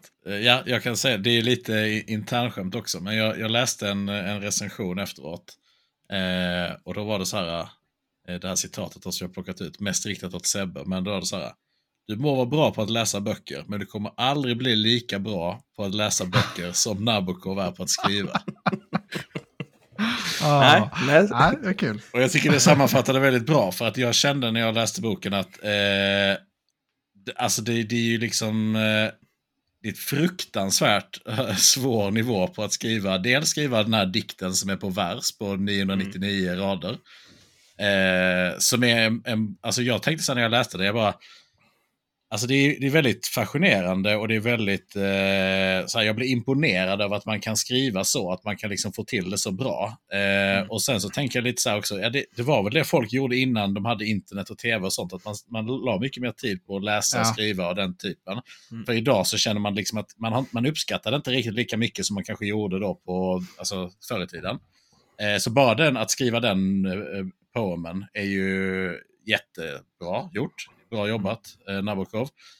Och sen att skriva kommentarer till den är ju någonting annat som också är bra. Men att liksom skriva en bok där man hittar på en poet och där man hittar på en person som skriver kommentarer till en dikt som han själv har skrivit, fast i boken någon annan. Och sen då kommentarerna, nu kommer vi in på det på spoiler senare, men alltså det är ju, man känner så här, den här är en bok man bör läsa flera gånger, och jag kände att jag borde ha läst den på engelska. För att få allting referenser och sånt, och man måste diskutera den, och det är mycket som liksom flyger över huvudet på en, men man känner ju liksom att det här är ett mästerverk, även om kanske jag inte fattade allting och var lite stressad och så, men ja, men intressant. Jag kände ett brinnande hat mot den här boken i början. Men jag måste säga att jag lite blev övervunnen mot slutet ändå. Ja. Den tog sig verkligen, och jag skrattade till ett par gånger. Och liksom det var, alltså det är ett kul koncept. Och jag tänker, innan vi börjar med spoilers så måste jag också, för min pappa har ju också gjort misstaget att läsa den här boken. Och han skickade då ett sms till mig om vad han tyckte. Som jag ska läsa upp nu då, har jag tänkt. Då skrev han sådär: jag vill varna dig från att läsa Blek låga på smekmånaden. Det var det första han skrev. Och sen så brasklappade han lite då: tyvärr är min intelligens inte tillräckligt för att fatta något med den här boken. Mitt betyg på boken blir en mycket stark -5. Det ska dock bli intressant att höra vad ni tycker om den i podden. Så jag hoppas han lyssnar nu. Ja, men jag tycker han innefattar sig det citatet. Du mår bra på att läsa, men du kommer aldrig bli lika bra på att läsa som Nabokov är på att skriva. Nej, precis. Jag kan också säga att jag har läst en sån här bok innan med exakt det här konceptet, som heter House of Leaves av Mark Danielewski. Och den hatade jag verkligen. Det är en av de värsta böckerna jag läst i mitt liv. Så jag kände när jag började så kom jag verkligen att tänka på den och jag bara, åh nej. Och nu måste jag ta mig igenom den också. Jag kan inte bara skita i det här, för nu har vi podden. Men ja, alltså det var ändå, fanns något där. Så nu kan du väl få börja gå in mer djupare då, Sebbe. Jag kan bara säga så här. Jag är sjukt nöjd med mitt val. Jag tyckte det var en jätterolig bok att ha läst. Absolut. Jag har stor förståelse för att Sören kanske inte gillar den, och då får jag be om ursäkt. Sören, för att du blev lurad. Jag tar på mig det. Men samtidigt så tror jag också kanske, nu vet inte jag men jag gissar, jag har ju hört talas om Sörens approach till filmer och sådär, att helst ska man kunna sova en stund lite emellan utan att det påverkar resultatet, och det kan man inte göra här. Så är det så att Sören har samma approach till läsning som man har till film, då kan jag förstå att han hatar den här boken. För att man måste ju... Ja. Han avslöjar sig faktiskt lite sen, för han skrev att han har skuggläst den. Så där kan man ju förstå att han inte har läst den så noggrant. Ja. Och då är det ju väldigt rörigt, alltså, kan jag förstå. Men det är lite det som jag var inne på. För jag som vanligt var ute i sen tid och var ju stressad och var tvungen att läsa i långa svep. Men jag kände lite det igår när jag gick och la mig. Jag kände lite så... Alltså, det är lite synd att jag läste den så snabbt, för jag hade nog mer velat läsa den i kortare sektioner och kanske diskutera med någon annan under tiden. Alltså passar kanske bra om man läser typ litteraturhistoria eller någonting och verkligen gå på djupet och diskutera den och plocka ut vissa delar av den och sånt. Alltså det är en sån bok man bör göra det med för att få hela omfånget och sånt. Så att jag har ju tittat lite YouTube-videos och sånt på folk som har snackat om den och diskuterat och sånt. Det är delad mening med den, men man känner ju att det är inte vem som helst som kan skriva en sån här bok. Det är ju, alltså, jag förstår verkligen att den är högt uppburen, och att när man säger att det är världens bästa bok så kan jag förstå. Jag tycker kanske inte det är den bok som har gett mig mest njutning när jag läst den. Nej. Men jag kan verkligen se storheten i det. Så hela konceptet tycker jag är briljant, och jag tycker också, alltså, hur det är genomfört också är det är ju briljant. Sen så i början när jag läste, jag förstår ju inte någonting. Så att jag fick liksom gå tillbaka. Jag la ganska lite fokus, ska säga, på själva dikten. Jag läste den översiktligt. Så jag läste dikten. Sen läste jag, så fort jag kom liksom till en kommentar, så läste jag den kommentaren. Och sen någon gång fick jag anledning att gå tillbaka liksom, för att jag skulle förstå kommentarerna. Men helt ärligt, man kan ju nästan skita i dikten. Det är inte där det ligger. Sen så tycker jag det är... Nu, jag kan ju liksom inte poesi och sådär. Jag misstänker att dikten som sådan är ju kanske inget liksom mästerverk. Om man frågar någon som kan poesi, kanske inte något mästerverk i sig, utan, men att man ändå lyckas bygga, att han har skrivit en dikt som ändå har en, liksom en, man kan ändå följa historien liksom. Och det är bra, det är bra rim och det är sådär. Ja, det är bra. Men sen då hela den här liksom historien som sen växer fram på något sätt då genom hans kommentarer, där man liksom från början... För nu är vi inne på spoilerdelen då, så nu ska man absolut sluta lyssna. Om man vill läsa boken så ska man sluta lyssna nu, för annars kan man nog skita i det. Ge oss 5 stjärnor på Spotify och stäng av. Det är mitt tips. Nej, men då... alltså när man sen börjar läsa boken, för i början när man bara läser förordet så är det lite svårt att veta hur man ska tolka det här. Jag bara tog det liksom ett face value. Han skrev att det var så att jag har skrivit en liksom annotering och man måste ha den liksom för att förstå så här. Fine, okej. Och sen så när man läser den så börjar man liksom så här ganska tidigt så bara, fan, det han säger här, det har ju ingenting att göra med... Alltså, hur läser han ut det här ur dikten? Liksom? Är det för att han är då så intim vän med den här poeten? Liksom? Alltså det, och, så här, och liksom börja snacka om någon jävla semla. Alltså, så här, något, alltså, vad är det för något? Liksom, något påhittat land då. Och liksom så här... konstiga historien om en jävla kung, och man förstår liksom inte hur någonting hänger ihop. Nej.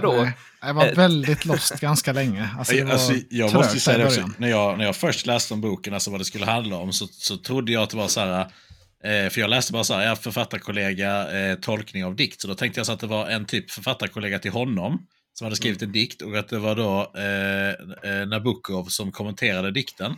Så att jag trodde liksom att det skulle vara liksom något seriöst på det sättet, att det här är en dikt och sen ska han kommentera på den. Sen börjar man ju läsa den första delen och ser det så här, nej okej, men det var inte han, det var kanske någon annan. Så jag trodde så här, är det 2 av hans kollegor? Men så bara, nej men det är nog fictional alltihopa. Men har han här funnits liksom på riktigt, eller är det Nabokov? Jag var tvungen att googla det också. Ja, alltså jag var helt lost. Och sen börjar man läsa kommentarerna och sen så, precis som du säger, så bara, men alltså... jag fattar inte, alltså jag kan inte tolka ut det här som står, och det är det som är så genialiskt eller roligt, om man ska säga, att han här Kinborte då, han är ju antingen helt värdelös på litteratur, eller så bara är han mytoman eller hittar på grejer som han själv vill. Oj, nu laggar sig igen. Han blinkar i alla fall. Så ögonrösning ser det. Bara ögonen, det är som en sån tavla i sånt glas. Han verkar inte höra oss.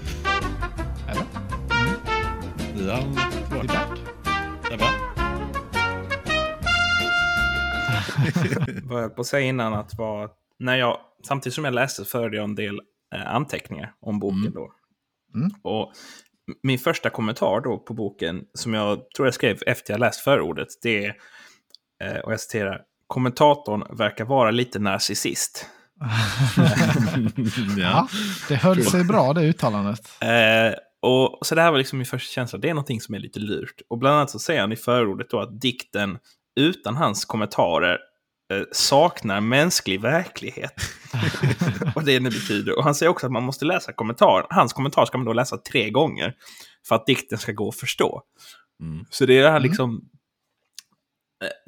alltså jag skulle säga liksom att den här poeten då, fantastiska poeten, har skrivit den här dikten, men det enda sättet att den går att förstå överhuvudtaget är att läsa mina kommentarer 3 gånger. Att den här dikten, den är egentligen helt värdelös utan mina då fantastiska kommentarer, och det tyckte jag var väldigt roligt. Ja, alltså det första jag skrev ner, eller då när jag började komma in i boken, det var, jag tyckte egentligen att hela första dikten och fotnoterna till den var, då gillade jag inte det alls, jag fattade inte vad det handlar om. Men det här mot när andra sången då, eller andra dikten började om hans dotter där, då började jag komma in i det, och sen så tyckte jag faktiskt det var en väldigt fin rad som grep tag, eller fin och fin, men rad 300, då skrev han om sin dotter att hon föddes knubbig och sen så blev hon inte smal, och så försökte de och så höll de på med det. Att då kändes det som en riktig rad med själ i, tyckte jag. Och sen egentligen efter det så låstes boken upp för mig, då började jag gilla ja, men egentligen hela den här andra dikten om dottern och sen även då mer och mer fotnoterna eller de här kopplar han det sen till sitt land. Ja, det gjorde han väl inte så hemskt mycket, men det, jag började fatta de här uppdelningarna då. Okej, det är den här Gradius, han är ute, han är liksom mördaren här som han hela tiden snackar ner. Han är så jävla inkompetent och idiotisk och svettig och ful. Och liksom, det blev värre och värre hela tiden. Och sen är det här då, okej, han ska beskriva sig själv som kung och så var det väl Sen var det de här moderna grejerna när han typ pratar om olika tolkningar. Jag vet inte, jag gillade mest det här med Sembla och Gradius. Mm. Men det var väl typ 3 eller 4 olika linjer om man kollar på kommentarerna. Dels hade han då allt som hade liksom med kungen och Sembla och sådär. Mm. Och sen så hade han här med Gradius heter han väl. Sen så hade han liksom om hans relation egentligen med poeten. Alltså under tiden liksom saker han berättar typ om han sitter och spionerar på honom och alltså, sitter och egentligen lurkar när han sitter och skriver och om, han är så intresserad av att veta vad som ska hända och hur liksom vad som händer då i tiden fram till då att poeten blir mördad i det verkliga livet så att säga. Och sen gillade jag inte jättemycket. Och sen den fjärde linjen är liksom bara typ så här känns som random betraktelser. Alltså han har ju något där han helt plötsligt skriver massa om självmord som är så här, jag tyckte det var ganska intressant. Så. Och sen så har man väl också vissa när han också faktiskt utvecklar poetens liv och historia. Alltså saker, bland annat då med hans dotter, han förklarar. Där fanns någonting som jag tyckte var väldigt bra när han skrev om hans faster Maud. Jag tror jag är på linje 200 där han beskriver då hennes åldrande. Den delen av dikten tyckte jag var svinbra. Så det fanns vissa delar av dikterna som så här, när man förstod vad dikten handlade om. För ofta var det så här att jag har lite svårt att greppa vad han säger överhuvudtaget. Jag förstår inte det här. Det är liksom det var för mycket poesi. Men sen på vissa delar när man faktiskt liksom förstod vad det är han säger. Och ofta var ju det faktiskt för att ändå just för de där styckena så fick man ändå hjälp av kommentarerna. Att man förstår, aha, okej, det här handlar om den relationen, det här handlar om hans dotter eller så här. Och när man väl har fått den förförståelsen, då var det också lättare att förstå dikten. Och då tyckte jag att vissa delar av dikten var jättebra. Ja, vissa delar hade någonting i alla fall, tyckte jag. Och sen tänkte jag ganska länge, jag tyckte det var kul och funderade på om det här Sembla då, om det var Sverige. För det var mycket referenser tyckte jag, det var liksom norrut och det var Danmark och det var Ryssland och det... Jag tänkte så här, är det Sverige han syftar på? Det har jag också skrivit kommentar om. Jag skriver så här, befinner vi oss i Norden? Ja, han resonerar då att Ryssland ligger långt till öster. Någon gång på linje 149 finns det en hänvisning till, eller 171 finns det en hänvisning till en pilot från Lappland. Det finns någon dansk fångvaktare som säger jag vet ig. Och liksom så här blandade grejer som jag känner, fan det känns som vi är någonstans i Norden. Men det var, alltså det finns väl, det går väl inte att definiera riktigt, men sen det är någon karaktär som mellanlandar i Stockholm vid något tillfälle, som inte är Sembla då, på väg till Sembla. Så då knäcktes min dröm där. Men det var lite kul att spekulera. De pratar också lite om Genève och Belfast. Men lite så, någonstans i närheten i alla fall. Ja. Nej men... Sen så tyckte jag, för just den här första delen när han håller på att skriva som Sembla, det var ju svårt att ta till sig i början för att det hade liksom ingenting med någonting att göra. Man visste inte vad är Sembla? Liksom, sådär, och vem är den här jävla kungen och varför får vi veta om honom? Och så skriver han ju liksom, för i början så tänker man ändå att det ska ha något med kungen från Sembla att göra. För att han skriver liksom ingångsvärdet, det är ju så att hela den här dikten, den är ju baserad på då Kim Bottes fantastiska berättelse om den här kungen då, att det här liksom hela verket syftar till det. Men så säger han då, det här på linje 42 eller kommentaren till den, så säger han då att egentligen handlar det om det, men poetens fru, hon har sett till att alla direkta hänvisningar till Sembla har försvunnit. Så därför är det då bara liksom underförstått då, alltså egentligen pratar han om Sembla här. Så sen tror jag att Sembla nämns vid ett tillfälle. Gör inte det? Alltså Sembla ändå med någonstans på... Jo, en gång nämns det i slutet någon gång. Just, alltså, och kommentaren, liksom, han tar äran för att dikten överhuvudtaget skrev. Att han var liksom då inspirationen till allt det här. Det tyckte jag var skitroligt. Alltså det är ju fruktansvärt roligt. Genialiskt, humoristiskt. Men Jag läste ju lite och tittade på lite olika reviews sånt, och det var två saker som en sak som jag inte reflekterat så mycket över, det var ju det, de pratade mycket om att han var så ordningsam och skötsam och sånt, alltså John Shade som har skrivit den, och typ perfektionist. Och typ så, de hängde upp sig väldigt mycket på att om man nu är så perfektionistisk så kan man inte skriva 999 rader, det saknas en rad, så på något sätt så menar de att någonstans så har Kim Bote gjort om dikten. Och då är det ju det här med att han har lagt till semla i slutet och tagit bort en rad.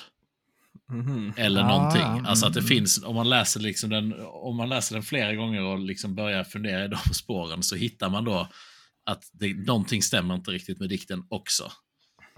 Huvudvärk bara att tänka på hur mycket analyser som har gjorts kring det här. Och då tänkte jag lite så här, för då tänkte jag så här, nu man skulle ju läsa på engelska nu, för det var mycket olika sådana referenser och grejer som de hänvisade till i dikten, och lite också kulturella saker, lite baseball fick jag med någonstans också, med jag tror det var Mickey Mantle eller någonting och sånt, ja. Så att det är mycket som man kände flög över huvudet på en som man hade behövt förklarat. Det var ju mycket n-ordet och sådär också i den svenska utgåvan. Så ja. Lite daterat språk. Så. Men lite, han problematiserar ju det vid något kapitel sådär, så det var väl lite intressant, men räddar upp det lite. Men det är ju kul, för det finns ju en på linje 550 då, kommentaren till den delen av dikten. Då hänvisar han ju tillbaka till boken och så erkänner att han hittat på en sak tidigare i kommentaren. För att ibland så har han ju saker som har stått i ett, för han har tillgång till någon form av draft då till den här boken. Och då till linje 12 där har han då lagt till liksom så här att i ett utkast står med det här, och då var det då någonting som hade med semla och kungen att göra. Så sa han så här att ja, men det stod det här, men det kom inte med det sista utkastet. Liksom. Jag vet inte varför, det är säkert då frun och sådär. Och sen sa han då i linje 550, jag fattar först inte vad han menar, jag fick liksom korsläsa flera gånger. Men då säger han där att, så här, att han har fått dåligt samvete då för att han har ljugit i sin kommentar. Och säger så här, det stämmer inte det jag sa om att det här fanns med i utkastet, utan jag har hittat på det. Men oj, det blir så jobbigt. Jag måste ändra om hela kommentaren om jag ändrar det, så att jag inte gjort det. Men det var liksom enda gången i boken där man ändå liksom, det verkar som att det kanske kan ligga någonting. Det var ju så pass tidigt att det kanske kan ligga någonting i det han säger, att liksom semla ligger i bakgrunden. För att man läser då det här utkastet som inte kom med, så fanns det här alltså, det tyckte jag var jag ska hämta boken bara, så ska jag se vad jag kan läsa. Men jag kan då köra en liten fun fact under tiden då, för att den ena grejen då är ju det här med översättningen, för du och jag läste ju det på svenska båda två. Och det fanns ju, det är inte ofta som det är på det sättet, men det fanns ju faktiskt ett par sidor i slutet som var översättarens egna noteringar. Hade du det i din version också? Ja, det hade jag. För det tyckte jag var väldigt spännande. För att han skriver ju i den att John Shades dikt rymmer en rikedom på återspeglingar ur klassiska engelska verk av Pope, Swift, Wordsworth, Coleridge och andra andra ekon som tyvärr aldrig kan få samma verkan i en översättning. Så att han reflekterar ju själv över det, han som har översatt boken, att det finns mycket saker som inte går att få med i och med att man översätter den. Läste det och tänkte, jag hade inte fattat det ändå. Alltså de referenserna tar inte jag. Absolut, ändå. Men sen så gav han ju några exempel på olika referenser. Typ så, till exempel på rad 347 så skriver de: en liten pojke på skogspromenad med Shade och sin far fäller den bisarra kommentaren "här pissar pappa". Att orden syftar på Brownings versdrama Pippa Passes. Och detta inser var och en som är bekant med den kända skolpojkvits där pappa pisses blir pisses pappa, och Kinobe uppfattar inte detta. Och sen så tar de ju massa olika sådana exempel. Och där ger de ju också ett tips till en annan bok som man kan läsa som leder en vidare till att tolka mer saker i dikten, och att det liksom det ska finnas många sådana hidden gems som man ska själv lista ut. Ja, men jag tycker väl också egentligen som du säger, att man bör ju läsa originalspråk från så om man kan. Men jag kände med den här att jag måste göra det så lätt för mig som jag kan för att ta mig igenom den. och det går lite snabbare på svenska, då kör vi på det. Ska jag läsa här? För jag la ganska mycket tid på att fatta det här, så att jag tyckte det var väldigt kul. Men på linje 12, då finns det en hänvisning till The Crystal Land. Då på engelska. Och då skriver han så här i kommentaren då, Dr. Kimbotte. Perhaps an allusion to Sembla, my dear country. After this, in the disjointed, half-obliterated draft, which I am not at all sure I have deciphered properly, it says... Och då står det så här då, som ska vara då två linjer då från dikten enligt Dr. Kim Potter då i det här utkastet. I must not forget to say something that my friend told me of a certain king. Så det är bara droppan där. Och sen så går han in då liksom och pratar om massa annan skit om Sembla och sådär. Det minns jag att det stod nu när du läste upp det, känner jag igen det jättemycket. Så det var liksom en direkt då hänvisning till den här kungen då. Sen när man då går till linje 550, då är det en kommentar till debris. Alltså då är det liksom ingenting med någonting att göra. Men då säger han så här. I wish to say something about an earlier note to line 12.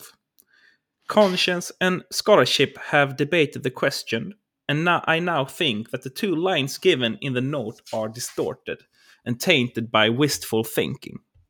It is the only time in the course of the writing of these difficult comments that I have tarried in my distress and disappointment on the brink of falsification. I must ask the reader to ignore those two lines. I could strike them out before publication, but that would mean reworking the entire note, or at least a considerable part of it, and I have no times for such stupidities. Ja, det är kul. Det finns ju säkert många sådana små grejer som man kan hitta om man läser flera gånger. Alltså där han skriver det i slutet, han som översatt den, att specialintressen för schackspel och fjärilsforskning speglas genom hela texten genom sinnrika symboler. Och det märker man ju också, tänker kanske inte så mycket på det, men sen så är det så, ja okej, makes sense. Men han var ju, alltså han var ju, jag vet inte, nu kommer jag inte ihåg, entomolog eller sånt, alltså insekts... och specialiserad på fjärilar. Om man kollar på exempelvis nu glömmer, alltså, vissa böcker eller upplagor har ju fjärilar på omslaget. Och det är samma, och det är samma sak med Lolita. De har också fjärilar på omslaget. Så det är ett återkommande tema. Ja, men jag tror vi måste börja runda snart. Men jag gillade inte boken i början, men som sagt, landade nog ändå på nästan en 3 för mig i slutändan. Det trodde jag verkligen inte. Det är en sån bok som jag hade inte tagit mig igenom. Jag hade nog inte avslutat den om jag hade börjat läsa den. Nej, och inte liksom vetat att jag var tvungen att göra det. Men att man var tvungen det. Men jag hade en fun fact till som jag fick reda på. Det är att i Blade Runner så gör de ju ett sånt test, de här då robotarna eller vad man ska kalla dem för. Och i det testet så citerar de den här dikten från Pale Fire. Det fanns jättemycket information om det och hur man kan dra liknelser mellan Blade Runner och boken och dikten också, och massa sådana djupa referenser och grejer som man kan titta på ifall man är sugen på det. Jag har inte riktigt hunnit och orkat sätta mig in i det, men jag tyckte det lät spännande i alla fall för vissa som har den filmen också är väldigt analyserad och väldigt hypad och så mycket dolda budskap och sånt, så finns det väl en parallell mellan dem. Ja. Jag ska säga bara om det är någon som lyssnar som inte har läst boken och inte heller tänker läsa boken, så kan man väl säga att det framkommer ju senare i boken att det är ju då Kimbotte som är den här kungen från Sembla. Han är liksom kungen som har flytt och då väldigt litteratur. Jag tänkte ganska tidigt, han snackade om hur litteraturintresserad och sånt han är, men han flyr då och är den här kungen. Och sen så visar det så att den här Shades blir mördad då. Och då är Kimbotte helt övertygad om att mördaren var egentligen ute efter Kimbotte, men råkade då mörda den här John Shade av misstag. Ja. Det är den roligaste plottaren tycker jag med Gradus där när han hur han plockar in det till dikten. Och då tror ju, som jag förstår det, så tror då frun till John Shade att han liksom försöker stoppa det här mordet då, Kimbotte. Och det är därför då som han får rättigheterna till den här boken, för när det här händer liksom så här, ja, han försökte stoppa, men egentligen så tror han bara att han är ute efter honom. Alltså det blir så här liksom tragikomiskt på något sätt. Men jag läste, det finns ju olika teorier också. Jag tänkte bara nämna det, för det finns en del intressant där. Och det är ju då, vem är egentligen då den här Kim Bott? Alltså hur ska man förstå det här? Och då finns det någon som menar, och det är nog en av de vanligaste teorier som jag har förstått, och jag tror till och med att Nabokov har sagt det vid något tillfälle, att Charles Kimbotte är egentligen då ett alter ego av då professor V. Botkin, alltså en rysk professor då som nämns. Och att han då liksom, ja, han finns inte ens, utan det här är då den ryska professorn som liksom sitter och skriver. De som menar att det kanske till och med är så att John Shade också är påhittad av den här Kim Botte. Och det finns ju i slutet av boken, så finns det ju ett index också. Och jag skimmade bara det. Men det är ganska kul, för läser man det, så finns det i det här indexet, så finns det ju också hänvisningar till boken. Och man kan liksom, man kan förstå boken om man läser den. Så där finns det då olika personer, finns det liksom vem det är. Och då står det då exempelvis om man läser den noggrant, så finns det, så man kan förstå det då att i index står det då att det finns en entry för då Botkin V, som är den här Kim Botte. Och då beskrivs han som an American scholar of Russian descent. Och sen så finns det då liksom ytterligare hänvisning i boken då, i kommentarerna kan man då läsa att Kim Botte är då egentligen ett anagram av Botkin och Botkin. Så att det finns liksom så då. Så jag kan rekommendera att ni gå in på, alltså bara googla Pale Fire, gå in på Wikipedia. Så finns där då de olika liksom huvudteorierna kring hur allting hänger ihop. Finns det då redogjort för det. Det är riktigt kul, tycker jag. Men det är absolut en bok som man kan säga som så att jag är väldigt glad att jag har läst den. Det känns som att det var liksom, det är imponerande av honom och lyckas med det här. Ja, jag är också väldigt glad att ha läst det, och ni får tycka vad ni vill om boken, men ni kan inte ifrågasätta valet. Nej. Det var väl ett riktigt bra val. Ja, du hade tur där, men det visade sig vara intressant faktiskt. Det var inte tur, det var grundlig research, Anton. Ja, men jag är väldigt glad att jag inte skuggläste igenom hela slutet och bara ratade allt. För det fanns någonting där när man kom in djupare. Men jag tror att jag kommer läsa den här igen så småningom. Jag ska någon gång i framtiden, det är mycket annat som ska läsas och göras, men någon gång i framtiden så vill jag läsa den på engelska. Ja, men bra val, Sebbe. Du hade väl bra senast också, hade du inte det? Vad var det då? Det var ju Nobel. Det var ju... det var ingen höjd.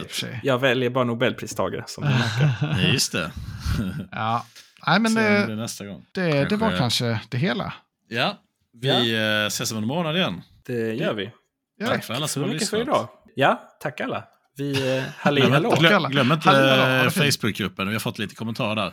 Klargörande att det var då Anton Sellberg som hänvisades till för introt och inte Anton Johansson. Ja, just det. Men det förstod jag, men det kanske inte var jättetydligt. Ja, han klargjorde ju det själv i gruppen. Ja. Jag förstod inte alls, kan jag säga. Nej. Nej, men det är in där och läs med oss och kommentera och hata på oss. Det gillar vi. Ha det gott. Ha det gott.